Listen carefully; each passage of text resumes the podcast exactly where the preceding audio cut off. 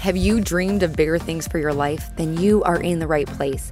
Each week, you will be given tips on how to change your inner dialogue, conquer your goals, and ways to step into a higher version of yourself. I'm your host, Lauren Kubat. I'm a motivational speaker who hosts personal development events. I'm a sought after fitness instructor, a wife, and a mom of two young boys. I'm obsessed with all things personal development, and I believe anyone can achieve the life they want. Let the Become Your Vision podcast be the inspiration you need to step into greater things. Now, let's go.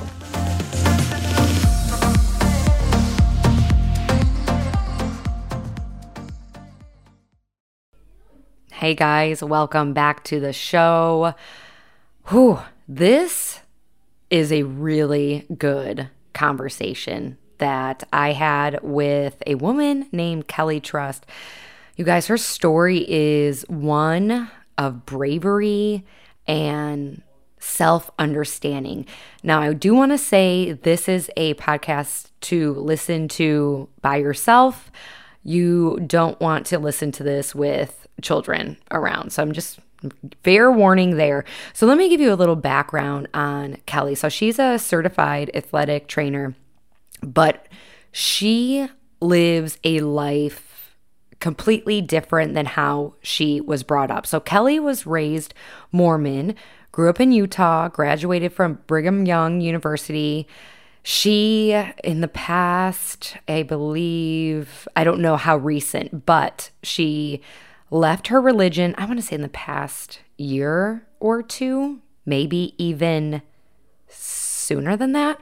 But she left her religion, went through a difficult divorce, and she has created this new life for herself. She's a sports massage therapist for bodybuilders. She's a mother of a two year old boy, and it's cute. You can hear him a little bit in the background, but he was so well behaved. And I was just shocked how he just occupied himself for our long conversation. So, like I said, Kelly is now a bodybuilder and she also strives to use her religious trauma to help others understand the harm that purity culture can have on people.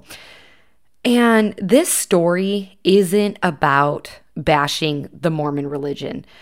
Uh, and you can tell that Kelly has a lot of love for her family and she kind of softens the blow in some of her messages in order to protect her family. And we didn't get into the relationship her and her family have now a whole lot. Just honestly, is because we um, ran out of time. I had to go pick up my kids.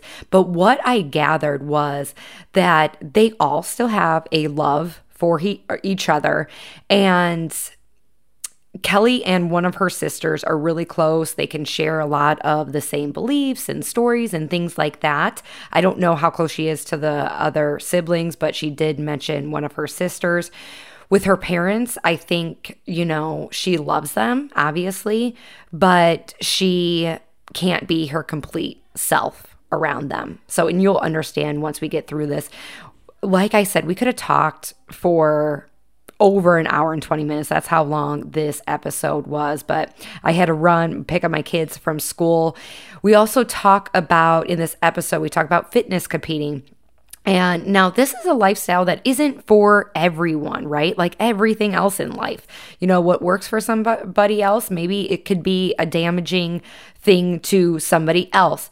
But for her, it made her feel part of a community for the first time in her life. She had never experienced that. And through bodybuilding and competing, she felt understood and a sense of belonging. So I thought that was so amazing. In this episode, we also talk about infidelity.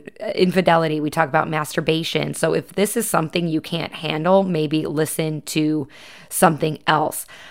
Now, I did talk about briefly because I wanted to touch on it. Um, there was an Instagram post that she shared. She was at um, a seminar of some sort to, well, she was having open conversations with people that left the Mormon religion. And in one of these posts, if you go through, she's like standing, you'll be able to find it. Um, her her Instagram is in the show notes, but she kind of goes through all the stories that she shared that day. So I just want to hit on a couple because I did mention that post in the episode, but we didn't have time to touch on it. So through this um, seminar, she some conversations that were had. So a bishop told a newly married in the temple woman that her fertility problems were punishment for having sex before marriage. Another story was a stake president told a young girl that her dad was abusing her because a person in his position, or wasn't abusing her because a person in his position of bishop wouldn't do something like that. So this girl came, you know, to tell this president, I guess, stake president, that uh, her dad was abusing her, but she was told that he wasn't because a man of that level would, wouldn't do something like that. And those are just some of the stories that were shared in this post. And we're going to touch on some of the hard things that Kelly endured. So I hope you enjoy our conversation. And the word the reason I mentioned enjoy, yes, we're talking about a lot of trauma but at the end, you can see how far Kelly has come. This is a very emotional story for her. And just seeing the way she is now, I didn't know her before, but she has such great energy and she's really working hard to help others. So, again, on that note, enjoy. Hey, you guys, I am so excited for this conversation today. Kelly, thank you for being on the podcast. Yeah, sure. Thanks for inviting me. I'm yes. Ex- a little bit. So it's weird with Instagram. Like, I, that's how I find most of my people that I interview, my guests.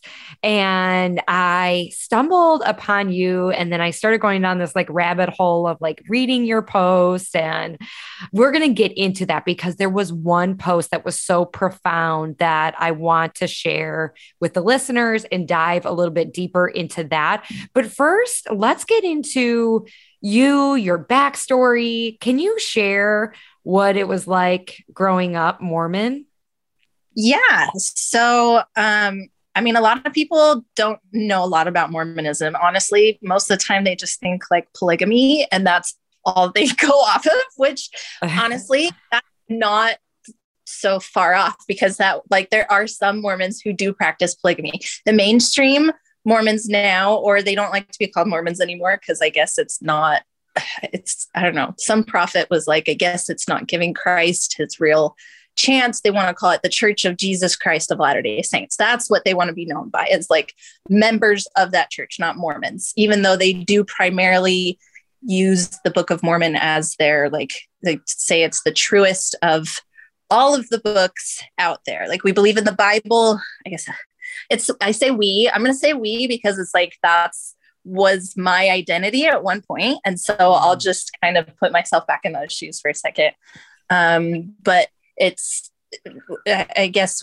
you know we have these articles of faith that Joseph Smith wrote that kind of outline our basic um, values, beliefs, those sort of things. Okay, um, and one of them says that we believe the Bible to be um, the Word of God as far as it is translated correctly. So we believe that man has changed it over time, and you know it's kind of been manipulated for political reasons or whatever. It's just kind of been interpreted in a million different ways. So we say you know as far as it's translated correctly we kind of believe the story of jesus and all of this generally but it's not like word for word. Mm. but then the book of mormon it's word for word. Yes everything in there direct translation it's from these plates that joseph smith found well was led to by an angel um, in the earth, and he translated them. It was ancient Egyptian, is what he said, um, and he translated it. Um, and he was considered a prophet, right? Because before I interviewed you, I was like, okay, I grew up with one kid who was Mormon, didn't know much about it. I knew he had a lot of siblings, and that was basically it.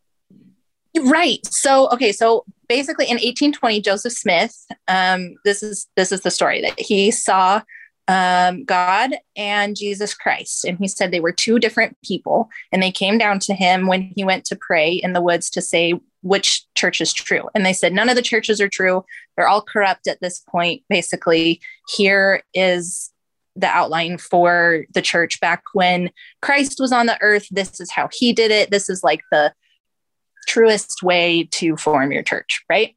Um, and then he said that this angel came to him and showed him where these plates were. And then we later got the Book of Mormon, and that's kind of how it got started. But it was basically there was a bunch of kind of, you know, religious t- turmoil in that time. It was like, you know, just after we burned witches, right? Mm. Like it was, it was one of those things where there was kind of like a bunch of folklore. And then we have all of these, you know, preachers coming in from um you know england and stuff like that and they're bringing christianity over and there's just kind of a bunch of you know religious um uprising. I don't know what yeah. word to use. Going on in New York at that time. And so this mm. is like mm. upstate New York. Okay. This kid, he said it happened when he was 14 years old. Um, and then slowly, as the church kind of unfolded, he said that the true church was restored to the earth finally. And we have um, a prophet who has two counselors, and then we have 12 apostles, like Christ did when he was on the earth, right? Because he he was at the head of the church, and then he had um, like uh, I don't see this as my this is how bad I am at the Bible, but like Peter, James, and John, all those apostles and all that. Anyway, so they try to have the same sort of setup, right? But growing up in this church, it looks like this this beautiful, wonderful religion of Christianity, but kind of underneath the surface, things that you don't see, mm-hmm. um, is it's a very, very, very strict form of Christianity. There are rules on rules on rules. And by Can that, you go I'm, into that? Because, like, what are some of the rules? So, you grew up in a very strict household, easy to say. Very, my parents, very Orthodox, um, practicing, they still are. Um, in in kind of the ex Mormon world, we call them true believing members um, or TBMs because uh, it's like that they say I'm, I'm a true believing member. Like I really like this is reality for them 100%. Mm.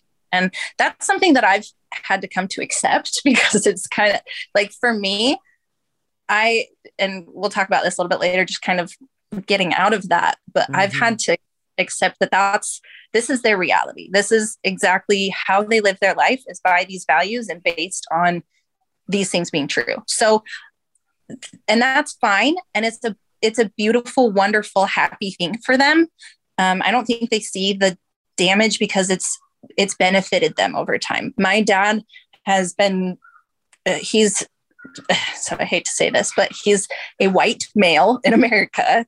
Mm-hmm. He's kind of had it easy and he's grown up in a church that also benefited that persona as well. And so he's had all of these things kind of benefit him. So why not see that as blessings from God? Why not see that as him working hard and doing the things he's supposed to? And and that's great and wonderful. Anyway, so these rules that we go by, like we don't drink coffee or tea. They say hot drink. Okay. But like hot chocolate's okay. so I don't know where that one kind of takes a turn. It, they really they say they clarified it one time as coffee and tea. Um, so I didn't drink coffee. I didn't start drinking coffee until like last year. So you um, couldn't drink hot coffee or hot tea, but you could uh, drink it cold or just no caffeine. So it wasn't even about the caffeine because we could have mm. soda. Like at first they said no caffeine. Like this is this is stuff that's kind of I mean, we talk about, you know, gaslighting because they're like, no, we never said no caffeine. And I'm like, I'm pretty sure you said no caffeine. Like I'm pretty sure that was what it was. But then they said, no, it, it's not no caffeine, it's just no hot drinks. And they clarified hot drinks as coffee and tea specifically.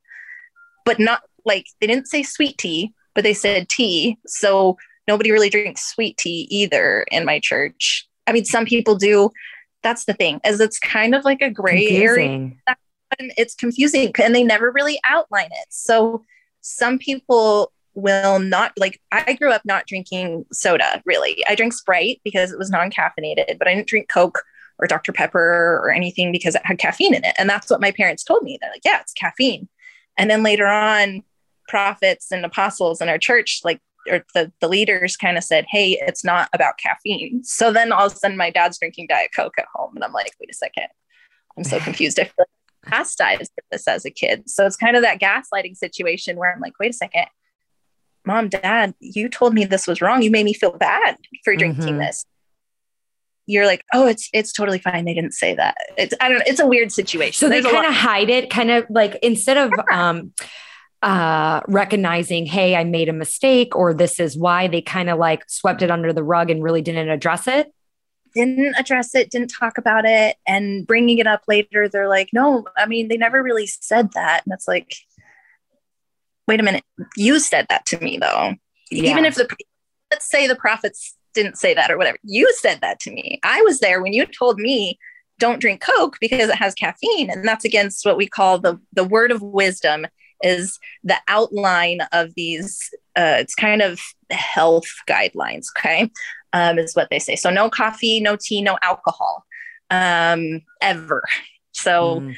like no wine like when we do the sacrament on sundays we use water not wine. Um, so we use bread and water um, for sacrament on sundays. Um, anyway so no alcohol ever um, we kind of talk about eating everything in moderation, so not being overindulgent with things. Um, I think primarily that's to try and avoid addiction. Like these are all good, healthy guidelines. Like they're not bad teachings. They are just baseless, meaning mm-hmm. that when they were created, they don't really have. Um, it wasn't like we're not alcohol to protect your liver. I think it was more of like a alcoholism existed since way back when. And they're like, hey, this is probably a bad habit. Doesn't look very Christian like to be like this. Let's not do this. And, you know, it, there are things in the scriptures that say be careful with that. Anyway, mm-hmm. um, but so you have a part, child, a two year old, right? I, uh huh. So, how is the your upbringing different than his, in, as in terms of like, is there anything that you allow your child to do that you were like completely never allowed to do, or um, values that you were taught that you were like, mm, I don't really believe in that all that much, and I don't want to carry this tradition on with my child?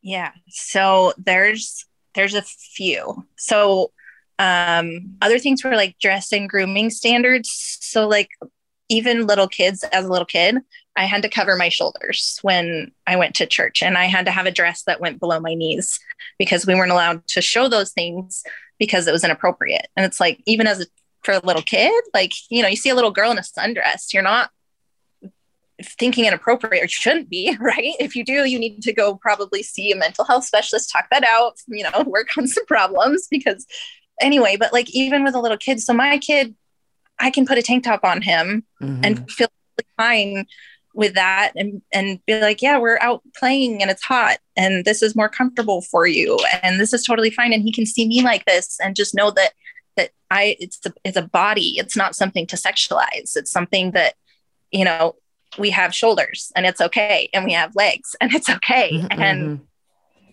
that's that's probably the biggest thing that affected me directly is the purity culture that existed um, in the church. I had a lot of direct um, abuse on my sexuality growing up.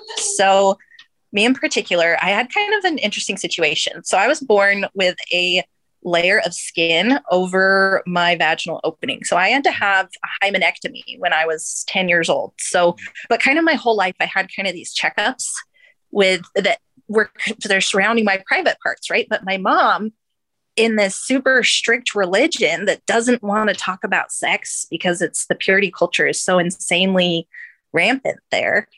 Um, and I'll explain that a little bit more.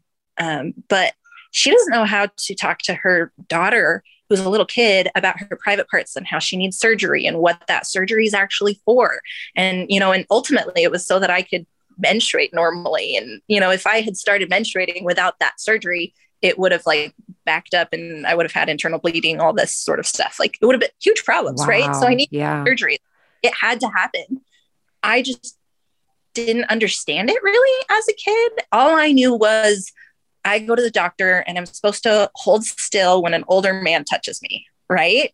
And that's like a really hard thing to explain to your daughter. Like, hey, you have to do this because we like they need to do a checkup every now and then to make sure that things are growing appropriately, that you can urinate and other things like that. Like they had to check everything and make sure I had all the parts. And they're like, yeah, everything is totally normal. There's just a layer of skin that was over her opening when she was born. And so it's like this thing that kind of compounded with growing up in this super strict culture mm-hmm. made it mm-hmm. so that I suppressed every single sexual thought about myself or that.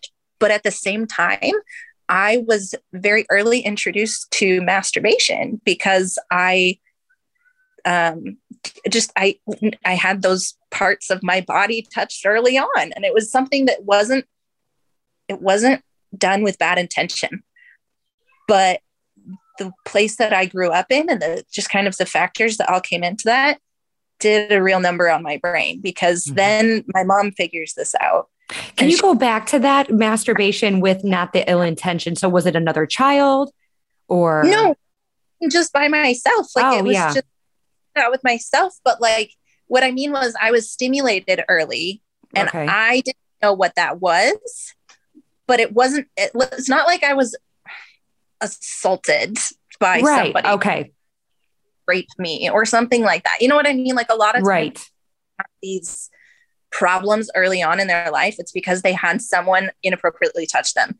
And ultimately, normally kids don't have people touching them or that that focus on that part of your body that young um, for a young girl just because it's just not as uh, we call it a, it's not normative it's not like um, the natural progression of things according to like childhood psychologists and stuff like that right? Right. so there's, there's studies on this and i've obviously gone i've looked into it because i've been like oh this was me. Like this was something i didn't understand until later on in life because i didn't know how to understand it but now i can go back and talk about it because i get it you know and right. it's a little bit easier to talk about it in a practical manner.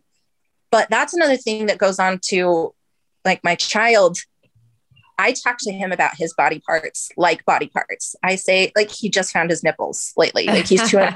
they're so funny, right? And I'm like, oh, yeah, those are your nipples. I'm not like, oh my gosh, don't touch those. Like, or don't do that when I'm right here, you know, because then I'm putting shame on him right. for exploring his own body. And that was something I was never granted as a kid was permission to explore my own body or to understand my own body because we were told don't touch yourself, don't talk about sex, don't ask like if you ask questions it was oh you'll understand when you're older or we're saving that for marriage or like that's something that's very sacred between a man and a woman and that's the only option too. And that that's another thing too is anybody who grows up in this church and they don't have 100% straight sexuality, they don't fit into the molds of the Mormon church. And it, it's very, very conflicting. Um, the suicide rates for gay people that grew up Mormon are very, very high mm. because they're taught that they can't achieve the highest level of glory in the afterlife. So, are um, they kicked out of the church essentially? Are they kind of only if they act on those feelings, which gotcha. is weird. You can like it's not necessarily unnatural to have thoughts and feelings and be curious and those things, but we don't act on them. We only act on the, I guess, the straight ones inside of marriage. it's like okay. it, we're, you know, we're taught that marriage is between a man and a woman, and there's no other option. There's no other way to do it. And so, again, that's that's so sad you know the anybody who has any sort of queerness at all just doesn't fit into this mold. And it's very difficult to exist. There are people who are Mormon and who are gay and who don't act on it and who say they are very happy in that place. And that honestly is not for me to decide, right? Um, but so I, have you known people in your in your religion that were gay or you had a feeling like, okay, they're probably, you know, attracted to the opposite or the same sex and um like were there instances that you're like okay or you saw something or anything to that degree Yes. So I actually I was talking with um so we we had um, regular meetings with our bishops to talk about um the, like the first time you go in to meet with a bishop is usually before your eighth birthday where you get baptized. We get baptized at age eight okay? Because we believe that's the age of accountability. So the age where a brain is developed enough really to kind of decide whether something is right and something is wrong. And after we are baptized, we are held accountable for our sins from then on, basically, after baptism. Okay. Because baptism wipes out any sins you might have had before then, plus anybody under the age of eight doesn't really know better anyway. Is kind of gosh, it puts so much pressure on an eight year old to know all these right. things. And getting baptized means you have membership in the church. Like that is official, like membership into the church. And so you're telling this child, hey, these are all of the responsibilities that you're going to take on. And here's what this means for you. And here's the pattern that your life is going to go forward. You know how it's going to go forward. Um, and so you're right. That's giving a lot of respons- responsibility to an eight year old. Like, I don't know very many eight year olds who are capable of thinking out the repercussions of what that means for them in life mm-hmm. of being a member of the church and the full weight of what that that means. I know some more mature eight year olds who are in touch with their spiritual side. And like I have nephews who talk about the church. I don't know how um, programmed it is versus what their actual thoughts and feelings are. I have no idea, but I also don't want to be the person that assumes that they're just spitting out program words. I want to believe their little souls have this spirituality in them, you know? mm-hmm. Um, but anyway, so so you go talk to the bishop, and how often do you meet with the bishop, and what is right. the um, intent behind talking to so him? Of worthiness interviews, right? Worthiness is a is a hefty word in purity. It implies um, it implies there is a state of being pure and not to being pure, right? So, you know, we talk about being pure and what it means to be pure. But if you aren't those things, then the only option to think in your head as a kid is, I am not pure. Right. So um, they ask you questions like, do you have, they, they ask you about masturbation in that interview. I was asked, wow. like, what the law of chastity is is what we talk which is kind of guidelines about how to behave like dating behaviors we don't um, really hang around boys until we're 14 we don't date till we're 16 are uh, these single interviews just you and the bishop and he tends to he's a male older male older male in this room asking an eight year old about what the law of chastity is and if I understand what the law of chastity is and if I promise to follow the law of chastity. And if I don't know what it means, he explains to me what this means.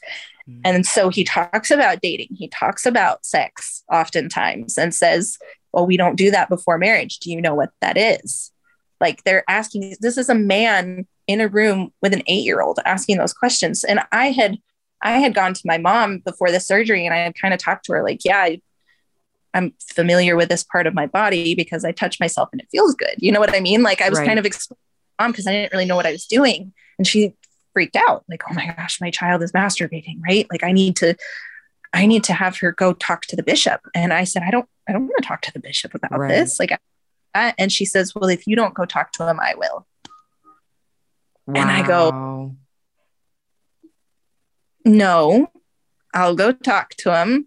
Like, I'm not going to have my mom go in there and talk to the bishop. Like, if if that's if this is a necessary thing for me, because in our church, past age eight, if you have any sort of sexual sins, which masturbation would be a sexual sin, you have to go reconcile that sin with the bishop. You can't repent of that sin on your own. You can't ask God for forgiveness and receive forgiveness on your own for a certain type of sin. So the bishop will grant you that? The bishop will help you along the repentance process and ultimately makes the decision on when you have done enough to repent. Oh my gosh. I almost like, I'm thinking about you know, you, I'm thinking about an eight year old girl sitting in this room and how I almost want to like get emotional over it, you know, sitting there, probably so ashamed, so embarrassed, so confused, feeling like an outcast, you know, you, well, going. Really are not knowing what the bishop's talking about because your parents have tried to talk to you about things, kind of, but nothing's been explained properly. So then I'm hearing it from this guy, and I don't know. So, yeah, can you imagine that eight year old's brain? Like, what's going on in her head in that moment? That's you say it makes you want to cry. Mm-hmm. I, yeah, it made me cry. I was sitting in there crying in front of this bishop saying, I'm so sorry for doing this terrible thing, which a like now looking back, it's a hundred percent natural thing to explore your body and figure out like, I, oh my God, I have such a different relationship with that now than I did back then, obviously. But at the time, I felt like I was poisoning my body mm-hmm. anytime that happened because that's what I was taught I was doing. Yeah. Oh so now I'm any sort of sexual pleasure with shame and and judgment and secrecy and hiding all of these things. And that piles up on a young girl.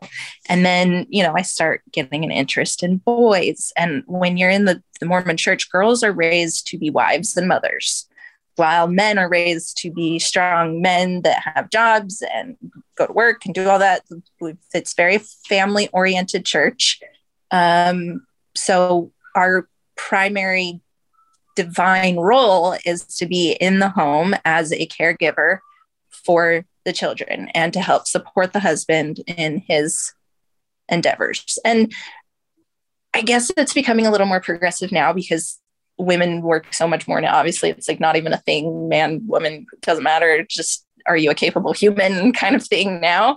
Um, the church, I think, is ch- attempting to catch up on that slightly. So it's not there's not as much shame in having like a female be the primary breadwinner and have the man at home but like they want someone one of the parents in the home really to be with the kids. But it's been very traditionally over time the woman is in the home. The woman is the because she gives birth to the kids and she's uh, someone who's going to make sure that they get off to school and they have their lunches packed. And when they get home there's dinner ready for everybody and we get everybody ready for bed and we all have family prayer and we have scripture study every single day together as a family. Every monday night we have family home evening. And then every wednesday evening the youth go off and have a little get together. And then weekends we make sure that you're home by midnight because the holy ghost goes to bed at midnight. Everybody has to be home by midnight. Yeah pretty much. We just like we didn't have curfews past that like sometimes on Fridays it would be like one o'clock, but definitely on Saturday it was midnight because we didn't want to bleed into the Sabbath. Like, like I really had to be home before midnight because the Sabbath day, Sunday, was a very sacred day. We didn't do anything on Sunday. We didn't go shopping because that would be causing other people to work on Sunday because we didn't work on Sundays. We didn't play sports on Sundays. We didn't do anything that would distract us from feeling the spirit that day. So we went to church for three hours on Sunday. We would have an hour and 10 ish was sacrament meeting where we would have like speakers. We would take the sacrament every week to renew our baptismal covenants, to remember Heavenly Father, to take on the name of Jesus Christ and always be an example, those sort of things. It was kind of, it was a, honestly, it was a good, um, it was a ritual, but it was a good reminder of, hey, I'm going to focus again on on getting my life straight and doing good things and and refocus. You know, ultimately, I have to look back on it and see the, um, the, you know, take the meat, spit out the bones, that kind of thing. So it's not so painful, probably. it's exactly because look because I can look back and be like, I sat there and hated every moment of my life, but no, it's it's there were good things, right? And the next hour was kind of Sunday school. We kind of split up by um, ages. And then the last hour, we split up men and women. And the women, older women would go meet, and then we would have young women, and then you know all the little kids were together, and then we would have the older men was the priesthood because they um, the men were given the power of God at a certain age, at age 12, um, the Aaronic priesthood, and then later on they get the Melchizedek priesthood, which is a different level of of uh, ability. And I, I don't want to say abilities given to you, but you can do different things with different kind of levels of priesthood in the church as a male. Women never get the priesthood. We never have ability to perform blessings, to um, to to do ordinances, except for kind of in the temple. Um, mm. The temple is a very sacred place. It's somewhere that you go um, either before you get married, before you go on a mission, um, for the church, which most males in the church go and serve two years um, away from their family. They don't have, they don't date anybody. They don't play any sports. They don't do anything except for preach the gospel. and their job is to go. I mean, this is going to sound maybe ignorant, yeah. but the no. boys that are like riding the bike and the white shirts yeah. and things like that, going to like house to house or whatever, they that's their job, right? Yeah, they go door to door and they ask people basically if they've ever heard of Jesus Christ or if they are religious and if they want to hear more about our church because they're they're preaching the gospel and they're trying to get people to join the church ultimately. I mean, good intentions, I would say. mm-hmm. uh, I have issues with this now because um, when I was a kid, I went with my family and we lived in Paraguay for three years, where my dad was a mission president.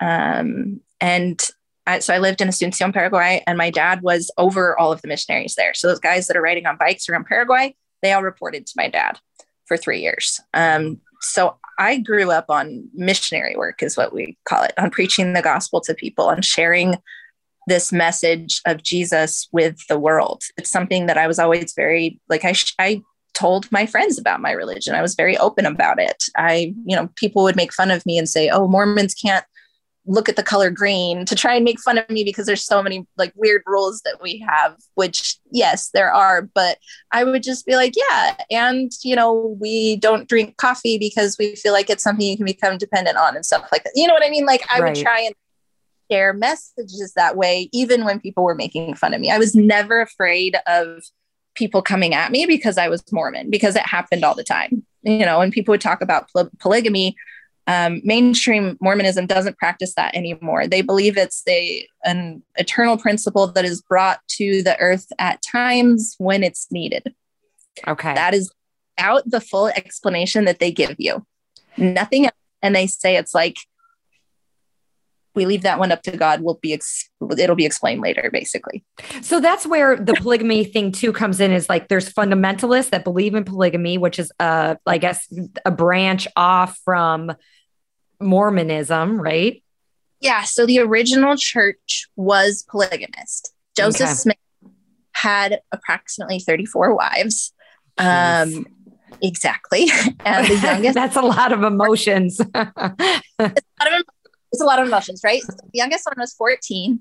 Um, this is stuff that I have kind of learned later after 14, leaving the church. Holy crap. I, we, we weren't taught this. We were taught about his his main wife, Emma Smith. And then we were taught that he was polygamous for a minute, but then he stopped practicing it and they kind of they kind of glaze over it. Now we go back and we have a lot more like history and journals and, and books and articles and all this stuff. And turns out Joseph Smith was kind of hiding polygamy for about 10 years in the church because it was illegal in America at the time. Mm, I mean, it's yeah, it was illegal where he was and you know they talk about religious persecution it was because they were being told you can't practice polygamy this is illegal you to stop trying to marry our daughters you know the youngest right. one was years old and she was told that if she didn't marry joseph smith that an angel with a flaming sword would come and smite joseph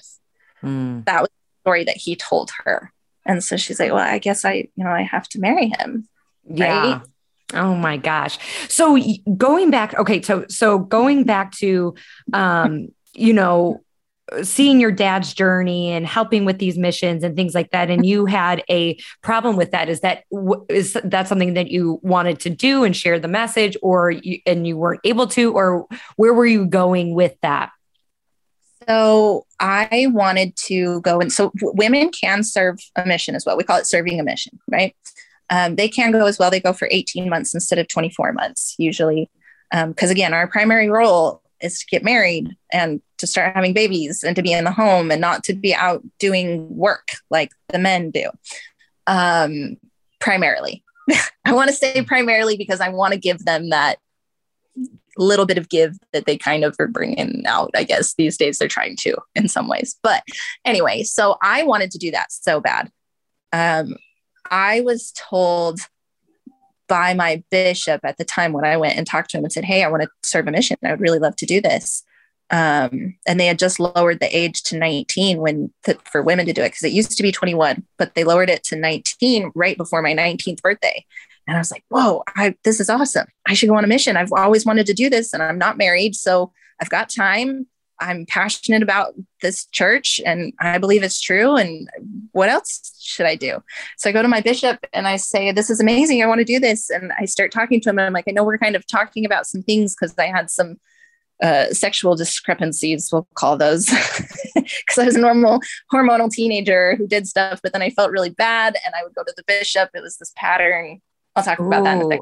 So you felt like you couldn't, sorry, you, you said you were going to mention yeah. this. You felt like you couldn't go to him because it's like, oh, I have all of these like strikes against me. Mm-hmm. He told, thing. he told me that I had too much sexual sin in my past to be able to go serve a mission. Wow. So he denied me the opportunity to go and to teach people about Jesus. Like that's what I wanted to do with my life was go and serve this church give up school, give up jobs, give up everything. You're not working that whole time. You're and you pay your way into it. So it's not and it's I don't know exactly how much it is for the okay. full two. I haven't like because I never did it, right? So I don't I've never done the numbers, but it also depends on where you live in the world. You get a different like stipend every month for how much money you need. Um, for girls, it's a little bit more because we need like feminine products and stuff like that. And hair products and whatever that's we're a little bit more high maintenance is basically what they tell us by giving us oh. a little bit but yeah. it's you have a little bit of money every month and you live on that they pay for your housing and you just go around and you preach the gospel and you told me that i couldn't do this because i had too much sexual sin in my past so i had kind of this is this is where my sexual trauma comes into play here because you know we start out these these meetings with the bishops and they find out that i masturbate they find out that I like boys and things start kind of happening with boys over time. And so I go in for these regular meetings with these bishops. And ultimately, I feel put on the spot, ashamed, and all these things. And I confess these sins to mm-hmm. my bishop. And they probe with more questions. Oh, where did he touch you? How many times did he touch you? Can you show me on your body where he touched you? How did that mm. make you feel? um, are you sure there's nothing else? What else did you do? Well, I need you to be more specific. Where did he put that? Where did you touch him? All of these questions coming from a man to a teenage girl in a room by myself. Wow. And how long did this go on? So basically from eight to eight. Like, I, I think the first time I ever went in, like, well, because like eight, I don't think they ever really like cross those lines. It was more just like they, they're asking questions that like I don't think you should be asking an eight year old. But the first time they actually kind of probed with those questions about masturbation, I was 11. Okay, because you started early on, and your mom was like, "Oh my gosh, you need to talk to the bishop." So that was like yeah. around 11. Right. So it was really okay. like around surgery, I was like 10, and then it was like 11 ish. My mom was like, Hey, you need to go in and talk to the bishop about these things, basically. Going back to your uh, surgery, too, because this is a note here that I wanted to sure. go back to. So, when you had the surgery, was something like your mom didn't explain. So, was that very like traumatic for you? Like, okay, you're going in and this is it. And we're not going to really explain why you're going in. And so, what was that process? So she did. She told me that in order for me to have babies, I needed to, at one point in my life, I was going to start bleeding from that spot. And that would make it so that I could have babies. Right. But that's what she would say is she, it would make it so that I could have babies. And then like I think I came home and asked her a question one time because a friend said something that piqued my curiosity. So she gave me the talk, right? And so she kind of talked about like, yeah, penis and vagina, this is how it works. But again, I'm still kind of just like in my head making this story. And this was like, I like she, she honestly, she tried for her poor brain that has no way of grasping how to do this with a child who like this this isn't a common surgery this doesn't happen i mean it yes it happens but it's not something that people talk about for sure. You know, it's not mm-hmm. like a, a, normal, like all the time, oh, yeah, I had a hymenectomy when I was a kid. No, people don't say that, right? So my mom doesn't really know what to do here. And she tried her best to explain things to me, but I don't think she had the right tools. I don't think she had the right information. I think she was trying to be medical about it with me. And it was bigger than that. It was mm-hmm. more than medical it's your it's your sexuality it's a personal area it's uh it's we call it our private parts because it's it's personal it's it's something that should be handled carefully mm-hmm. your sexuality is more than just medicine you know i i can reduce things down to anatomy i i you know later got into sports medicine so can i talk about things on that level yes but for a child's sexuality and talking about reproduction and sex and those things, you have to give a little bit more. I found out because it didn't work. Well, at least for me, it didn't work. Mm-hmm. You know, mm-hmm.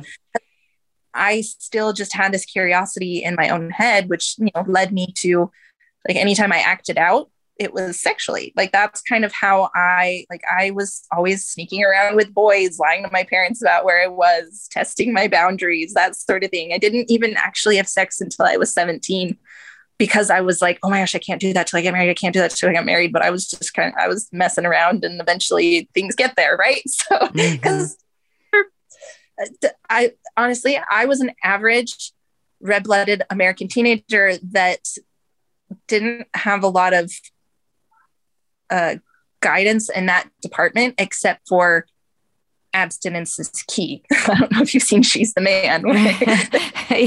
yeah. Not to is to best. anyways. So yeah. I love that movie. But anyway, so that's all I had to go off of. And it's just that's something that I am very adamant now is okay, how do I teach my kid about sex right. in a yeah so it turns out there's a million books on Amazon about it now. And there's psychologists who've gone into this and they're like, hey, here's a great way to introduce this, to talk about things, to have conversations, to make it so that it's not a scary topic to talk mm-hmm. about because ultimately the the shame and the the it's bad nature that exists in very strict Christianity is not healthy for our sexualities because later on you get married. Like i had a sister who got married and spent the first year of her marriage feeling bad for having sex with her husband because she just had this shame in her head of mm-hmm. what sex how many had, siblings did you have? So i had four siblings. I four siblings. A, a boy who was the oldest and then four siblings or four sisters below that. So i'm the fourth child. So i have a younger sister and then I have two older sisters and then a brother that's the oldest. Now, um, why in the Mormon uh, religion do are there a lot of children? It's because they don't believe in birth control, or so we we do use okay. birth control. Control. There's nothing against that gotcha. particularly, but we preach about big families because we're just we're very we're very family oriented in that we uh, we're just there's very strong family bonds in this church. Um, there's a whole thing called the Family Proclamation to the World, which is like an article that talks about how strong families are in this church and how that's a very core principle. So, like, I have an aunt who had 10 kids of her own and she adopted four. Wow. So, three of them are African American, the fourth one had Down syndrome.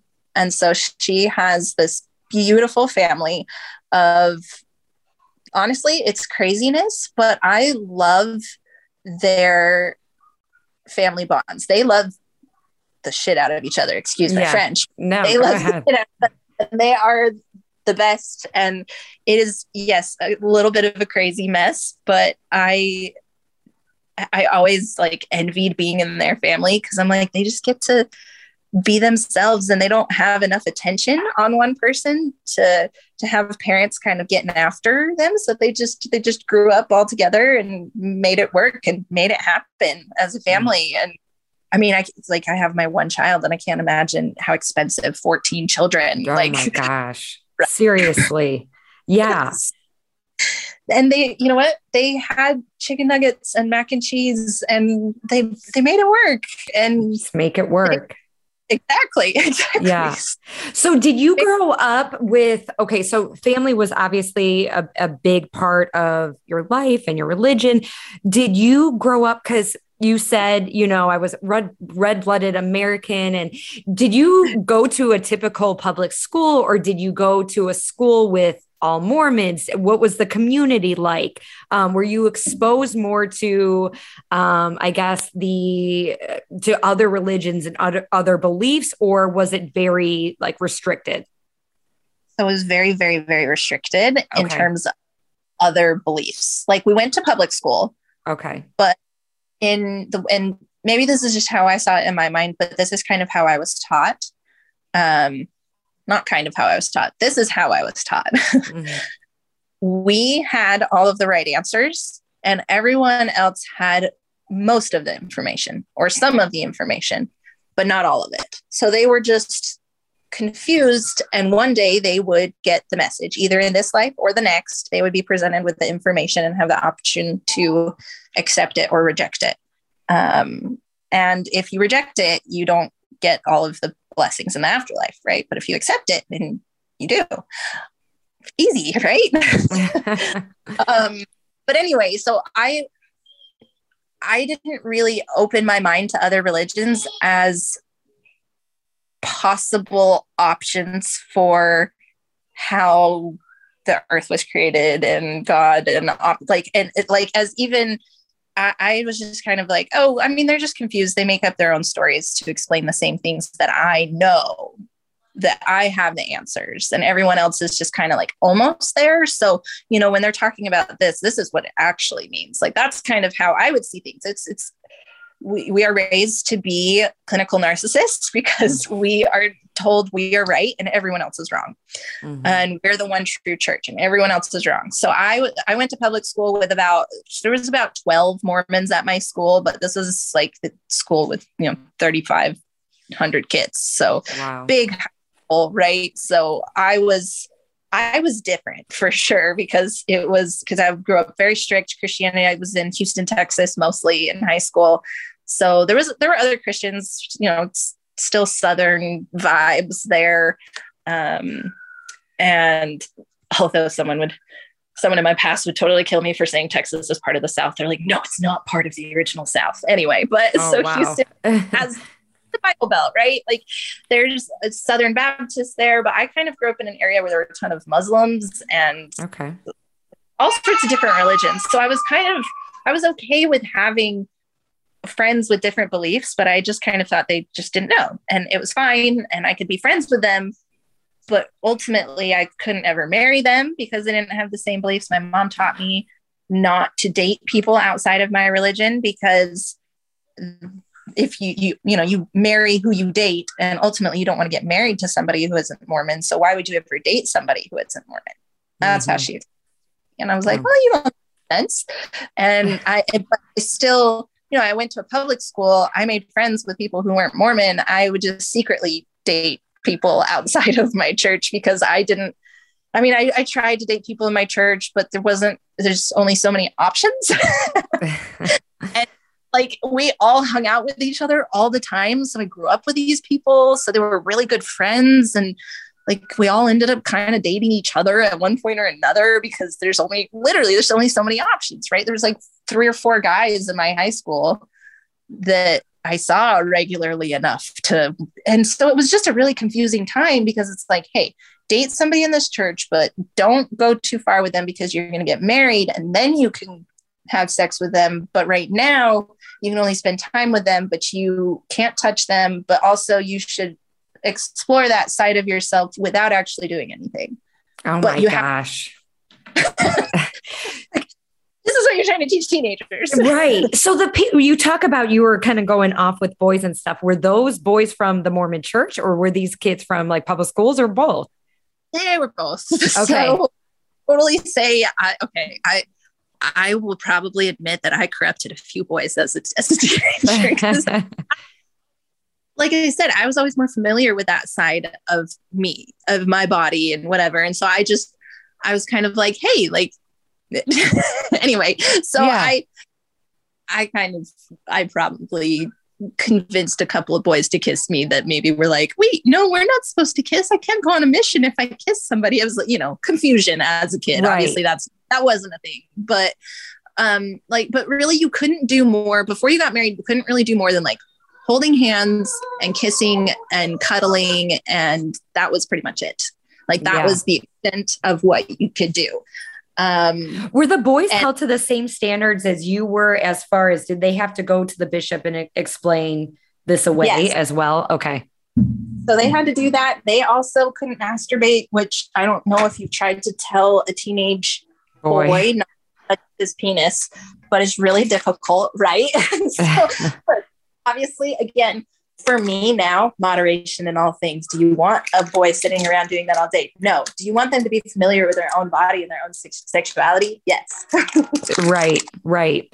So when did you start um, questioning leaving the church and started challenging those beliefs that you were brought up on? So I got married at age 20. I met my husband when I was 19. Um, I, he was living, he was actually living in Georgia at the time, and I was living in Utah. He was planning on going to school out in Utah, and I was at BYU at the time. Um, I had actually, I, wait, no, when I met him, this was when I had been, so really long story short, when you go to BYU, you sign an honor code that says that you are going to follow the standards of the Mormon church, essentially, which is you're not going to have sex, you're not going to drink, you're not going to uh, just at sex outside of marriage, right? Um, you're not going to drink. You're not going to party. Like there's no drugs. Um, you can't even have like a boy in your apartment past midnight. They can't go back into the bedrooms. Like there's a, a line. Like there's usually like the kitchen is tile and it's carpet. Like they're not allowed on the carpeted part of the apartment. Like there's very strict guidelines on how to live while you're at BYU. And it's the BYU honor code is what we call it. I broke the honor code with a BYU football player and was expelled from BYU, mm. but the football player was not expelled. Wow. He was not Mormon. And so they told me at the time he wasn't held to the same standards as me. So, so you can go to BYU and not be Mormon? Yes, you can go there and not be Mormon. You pay a little bit more to do that. Um, you know, as a member of the church, you pay 10% of your income of your entire life after you're eight years old. Wow. Um, start paying tithing. And that is something that my parents have lived by. Um, and that I did live by for a long time until I was. So this is kind of, you know, talking about the unfolding. So I was kicked out of BYU for a year. I was suspended for having sex with this football player. And then I got, um, I went to Utah Valley University, which was just down the road met my husband there. Things got better. I got married. I went back to BYU, finished my career there. Um, my husband wasn't as like strong, true believing Mormon as I was. Um, but we both were kind of at the same like chillness level, I could say that we weren't, you know, it's not like we were trying to tattle on each other all the time. We're trying to judge the other person for mistakes we were making, which a lot of the people that you hang out with in the church are kind of like you have to behave a certain way around them because you have to keep up this this image of perfection it is very much a perfectionist culture a pure purity culture like you're you have to be this shining example of the believers is what it's there's literally a scripture that says um, at all times and all things in all places like you are that's what you do.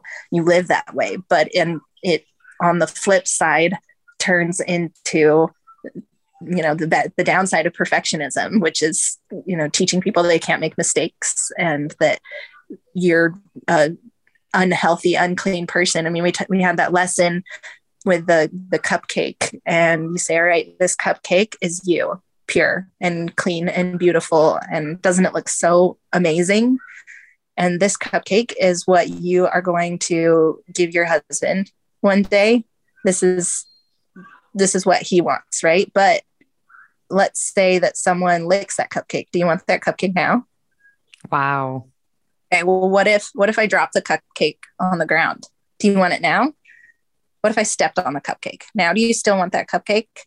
Well, you know what? Through Jesus, you can become a new cupcake. wow. but like the the imagery of being a licked cupcake or a stepped on cupcake for sexual sin or swearing like we don't swear or for showing your shoulders or for whatever thing that you know, rule that it is that you're breaking in the church that you're this damaged goods that you're not going to be giving and mind you giving your husband. Ooh. right.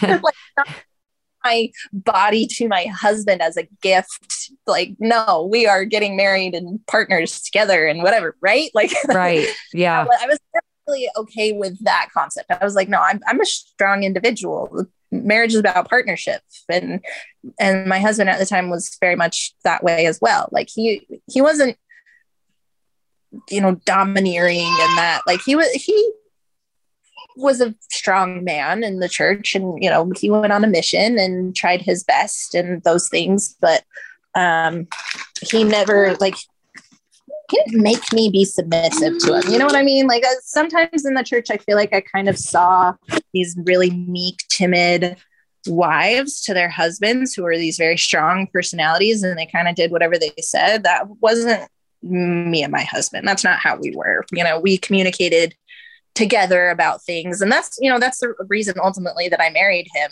was that we were such a good team. We worked together with things. I didn't feel mm-hmm. like less than him which most males in the church had made me feel like i was less than them. So this was like a you know a novel thing for me to have someone treat me like i mattered and i right. valued valued and was loved and you know he provided all of those things for me. So um, when was the kind of like the downfall of right. your marriage and wanting to start a new life for yourself? Right. So i started so i was my husband and i ultimately should not have gotten married. We got married too young. We mm-hmm. were married for five and a half years before we had my little boy. Um, and in that marriage, I was not faithful to my husband because of a lot of different reasons that I could go into, but why it doesn't matter.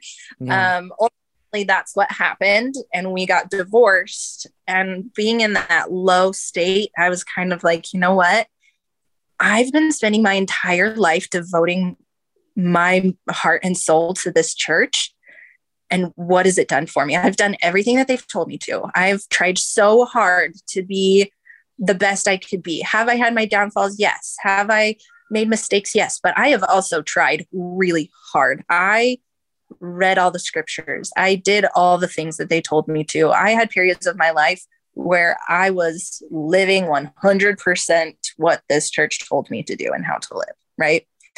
And I still wasn't getting these blessings that I was promised I would get from living this way. Mm. I was divorced. I was sad. I was depressed. I was I had this child. I was a single mom now.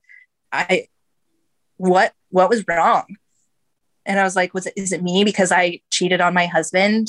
Am I being punished? Is that what this is? And I was like, you know what?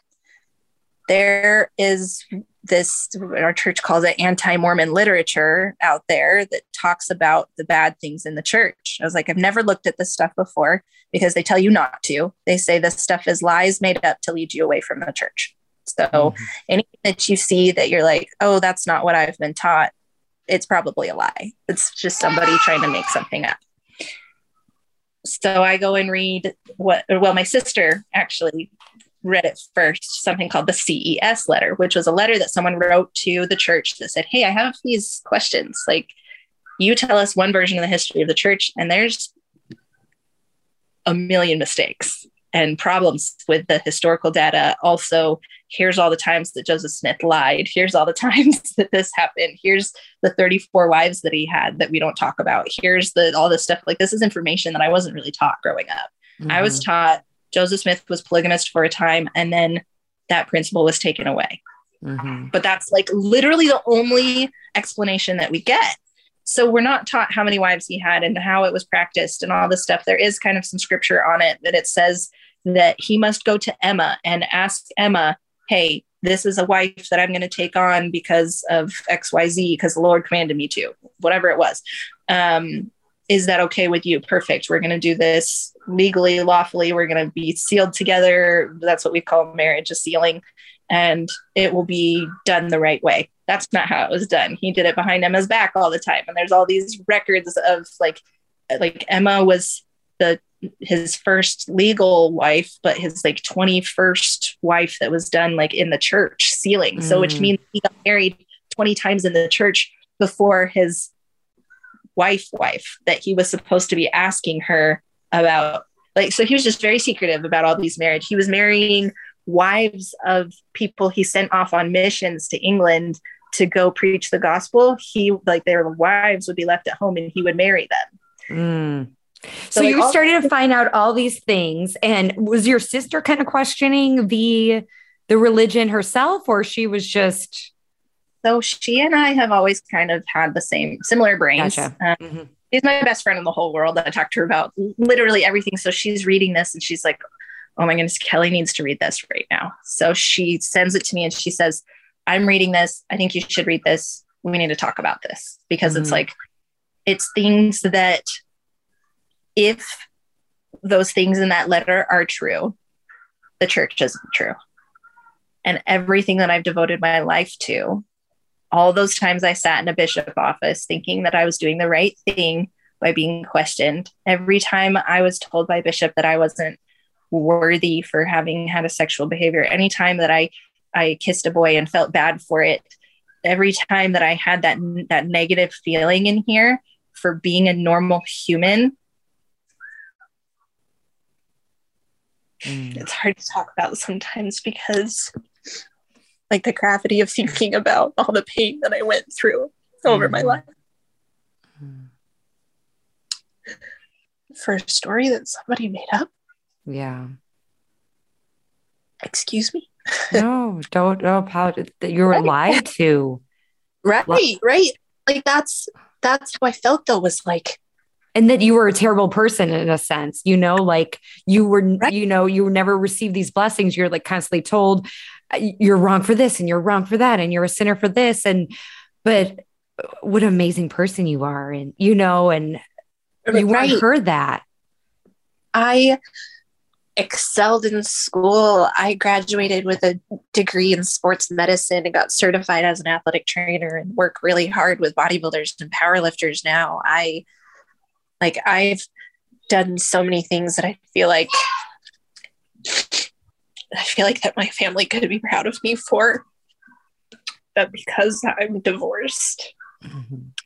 sometimes drink alcohol and I want to stand on stage in a bikini and be judged by people I've never met before. That's how I bodybuilding to people sometimes. Yeah. Which is which is dumb, but because I do those things, they they don't support my my lifestyle. Mm-hmm. You know, I don't have that uh, same feeling that my family is proud of me. You know, mm-hmm. in the ways I wish they were. yeah, My is there for me, and and thank heavens for that. um, but you've anyway. had to try to like conquer this territory like by yourself. Yes, you have your sister, but you know, but she was living in Utah and I was living in Georgia. And so I was I was by myself. Like all my family is out in Utah. Uh, so you so literally I- felt alone in this new place with you know your new son you're you're you're trying to figure out you know the life that you lived. Was it all for nothing? All these lies. And then trying to figure out who you were as a person. Like when you left the church how old were you? And how old are you now so I'm 28 now, and I really say that I was like out out at 26. So at 26, it's like your your your new beginning, essentially trying to figure out your new life. So you're brand new, like figuring out, well, is this really bad, or is this a value that I want to live by, or you know, trying to meet new people and all all of that. So I can only imagine how you felt just being at oh, your your your breaking point yeah um i definitely can look back over the past couple of years and say that they were the hardest years um, of my life. I feel like things are kind of starting to settle out a little bit. Um, and and even then, I still have my days where I'm like, I don't know what's up and what's down. but right. at first, that was every day. Like I had to wake up and I had to say, okay, the church isn't true. Like the first thing that I did in the morning often was pray. Mm-hmm. And now mm-hmm. I wake up and I like that's that's not something I do because I I kind of had to and you know kind of swing the pendulum in the complete opposite direction for a minute to unlearn a lot of things. You know, I I read Untamed by Glennon Doyle and so that good. Right? Like best book of all time. I love it. So good. Um, if you um, haven't re- read that book, Untamed is really really good. incredible. And there's also Get Untamed. That's like a journal version of it Ooh. that I that like makes you write down stuff as it like talks about different topics, which is amazing because it helps you really think about what you've been taught growing up versus what you actually believe now and what your values and principles are and how you can you know be more open and anyway so yeah. So when you're on this discovery you're like okay i'm leaving this church. Uh, this is not the life that i want to live by. Um how did you start to discover like okay this is what i really want to do. I, I want to start bodybuilding and i want to start you know doing all of these things that were forbidden for most of your life so i have always kind of rebelled in this in the church i was i like fitness I got into with when I got married to my husband. He was an avid lifter and he kind of got me into it. And then I was like, oh my gosh, I love this. It makes me feel amazing. Um, but you know, at the gym, they wear different clothing and you're not really supposed to dress like that. But I loved it. I was like, oh, I'm working out. I can wear gym clothes. And then when I get home, I'll put more modest clothes on because that's, mm. you know, they, they said, you know, while you're exercising or swimming, like we could still wear swimsuits and but one pieces only can't mm-hmm. show our stomach because that would be too sexual. um, so anyway but like you know we were just more more modest but i kind of used like bodybuilding and stuff as an excuse to wear different clothes that i wanted to wear. Um and then so i didn't actually do my first bodybuilding show until after my son was done breastfeeding because i wanted to kind of give my body to him and say all right this is he gets this for a minute and then as soon as he doesn't need me anymore I get my body back. Yeah. so uh, that's that's kind of how I used I used bodybuilding to come back after baby because I was I was lifting before and I was pretty strong, but I didn't actually do a bodybuilding show until after Jackson because I did kind of have that that release from the religion of I this isn't such a terrible thing to do anymore. Although my parents uh, my mom told me one time that I'm contributing to the porn industry mm. by stage. So after she said that, I don't really share a lot about bodybuilding with them um, anymore. Like I have a bodybuilding show in Salt Lake City in four and a half weeks, and I don't know if my parents are going to be there. My siblings are probably going to come, but my parents definitely aren't going to because it would be too inappropriate for my father to be in a room with so many women in bikinis. Okay. Okay. So are your siblings a little bit more open? They are. Um, just because I think they're a little bit younger, and I think you know, kind of the younger generations. My parents are just hardcore, you know, boomers in every sense of the matter. I love them to death, but they just are kind of stuck in their ways, and they're okay with that, and they're going to continue that way until the day they die, and it's fine. Yeah, they say they're happy that way. And that's to- like who am i to say they're not happy that way? Because i you know i say i'm happier this way outside of the church and i hate it when they tell me i'm not. So right. i have learned that even though i know they think that i am not ever going to be good enough again i'm never going to be what we call um, celestial. So that's like the highest glory you can get in the afterlife is celestial glory where I'm at right now, I don't qualify for that. Mm. And I know that's what they think about me. Mm. And I have to accept that that's what they think about me and be okay with it. otherwise I just can't have a relationship with them because it's really hard to be around somebody that you know thinks that you are doing things wrong and that you are living your life wrong. It's very, very hard to be around people you think love you are treating you that way. But I just, you know, so they, I, I've had to be like, okay, they're happy living that way. They truly, truly brings them happiness.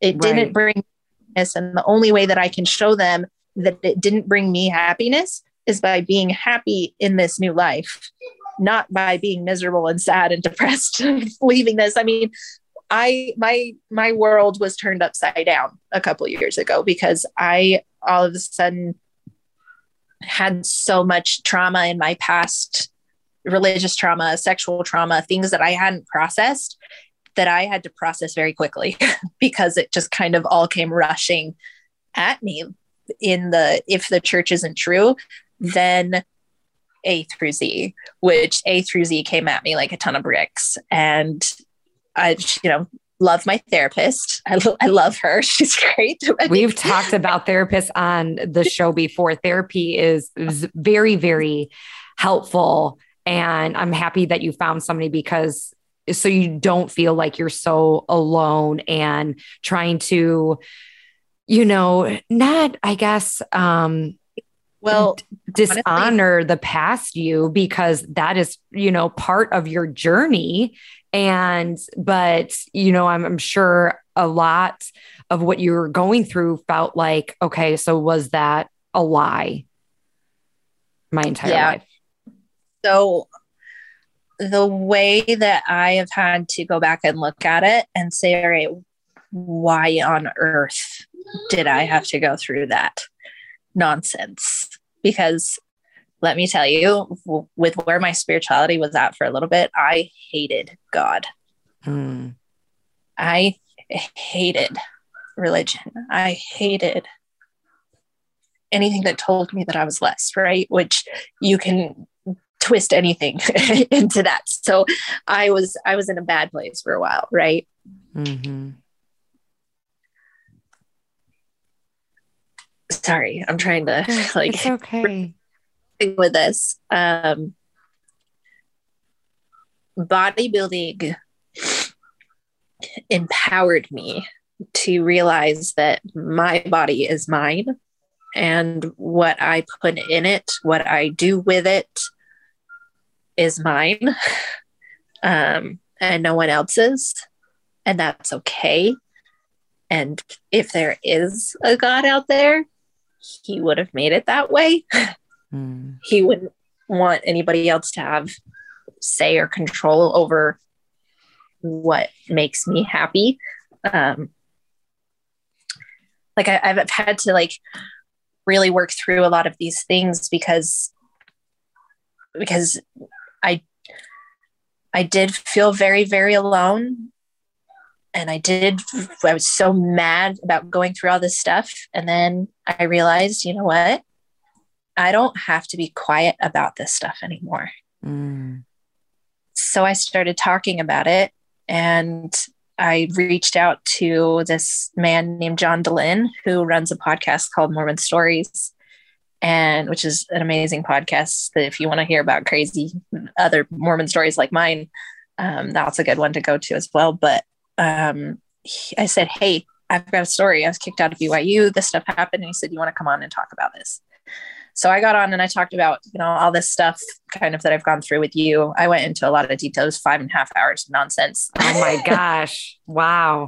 right. Um, but we went into into depth about a lot of different things, um, primarily my sexual trauma and um, how that affected me and I put my Instagram on at the end and said, Hey, if anybody wants to reach out, like this is my Instagram, talk to me, tell me your story as well. And over the next like six weeks or so, I probably got about 3,500 messages from people wow. talking about their similar experiences or their trauma, or Hey, I listened and this happened to me too. And I've never had somebody say it this way and thank you so much this is the first time i've ever talked about this with anybody i finally told my therapist about this time that i got raped by bishop i finally told this person uh, you know uh, it's like people saying me too right i've had my my personal sexual identity was dragged through the dirt my entire life, and the same thing happened to a bunch of different Mormons. So it's mm-hmm. like, oh, so is it me that was the outlier, or is it the system that is mm-hmm. damaging people's like I felt broken my entire life. Mm-hmm. First 26 years of my life, I felt like I was not enough for myself. And then hearing and- other stories of like, I went through that too, and you're not alone, that you had to find comfort in that. Like, no, I wasn't the black sheep in all of this. Like, well, I was made to be, but this was yeah. going on too, you know, for so many other people so many other people felt the same way. So, besides the giant wave of validation that I felt, which let me tell you was very healing because I had so many people telling me my whole life that cared about me that I was wrong, mm-hmm. you know, and that I was the one that was doing the bad things. And then finally I was like, oh, no, no, no, I was okay. Mm-hmm. I was okay. Like, I have to go back to younger Kelly and be like, you were okay. Mm. You were because I had so much anxiety and you know all this stuff built up from trying to be this perfect person. And I just had it's like you were okay. That's mm. what this story stories told me was this is normal. These are things you just haven't talked about because you weren't able to. And now that you can talk about them you can heal and you can move forward and you can help other people with this because that's what life is for. That's what trials are for, are for getting, if you make it through them, make it out the other side. How did you do it? And can you help other people do the same thing? Mm, I love that. And you, and you that, are, you are helping other people. And I want to share that too. I literally feel like I can talk to you all day, but I have to go pick up my kids in like three minutes. Um, but I'm like, oh, I wish we would have started this even sooner. I thought I was like, for sure, an hour is going to be the perfect amount of time, but clearly, like, we can literally talk all day. But I want to share if there is, first of all, would you, because for me, fitness has helped me through through so so much. Like i rely on it. I i feel like it's my safe place sometimes. It's like when i have all these emotions and feelings and thoughts running through my head i'm like okay just go to the gym. You're going to feel at least 1% better. Do you feel like bodybuilding has saved you in a sense Oh my goodness. I mean, uh, when I was going through my divorce is when I did my first bodybuilding show and it was a positive thing in my life to focus on. I was you I was able to just completely be like, okay, what what are my basic physical needs? Because I don't know if like with bodybuilding, it's very, very strict. You put yourself you get to the leanest you possibly can. You are a little bit crazy towards the end because your brain is so deprived of carbs and fat and all these different things that your body actually needs towards the end.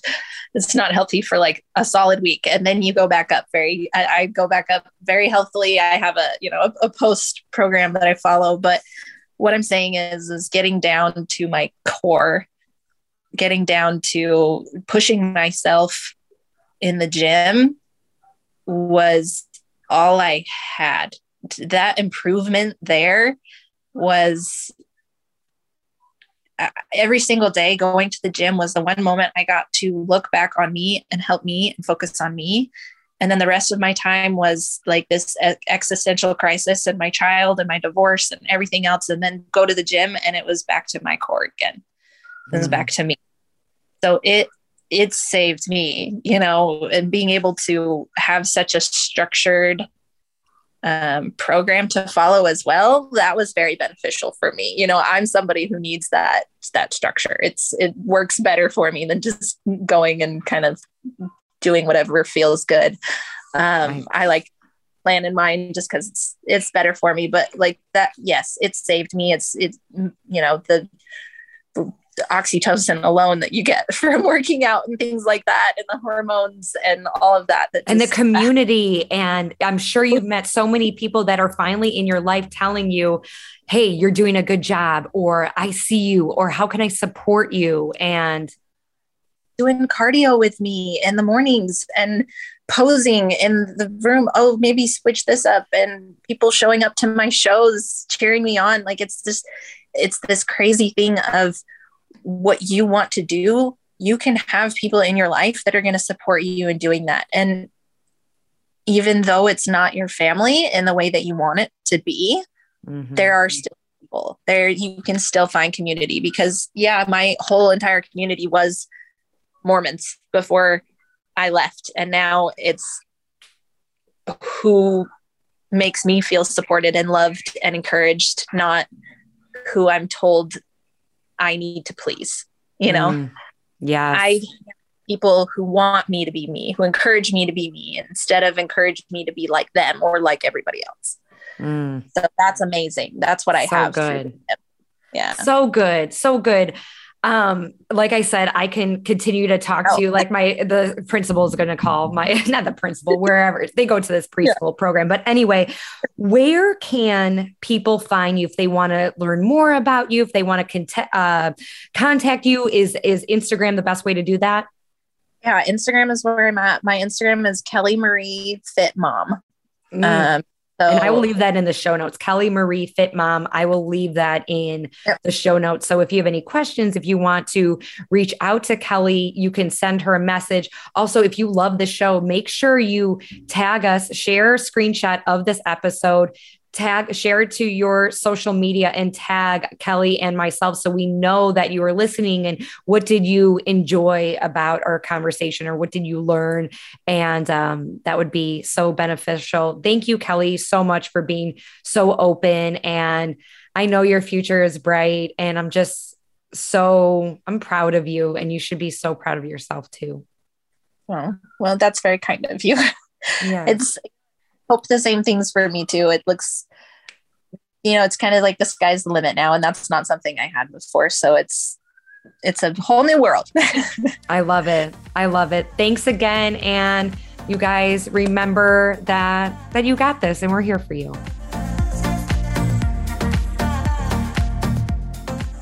Thank you so much for tuning in today. If you love this episode, make sure you are subscribed so you know when more episodes come available. My goal is to inspire others to become their vision, and one way to get the word out is with reviews. I would really appreciate it if you left an honest review on iTunes, and it would mean so much to me. Thanks again, and remember to go after the life you want. Bye, guys.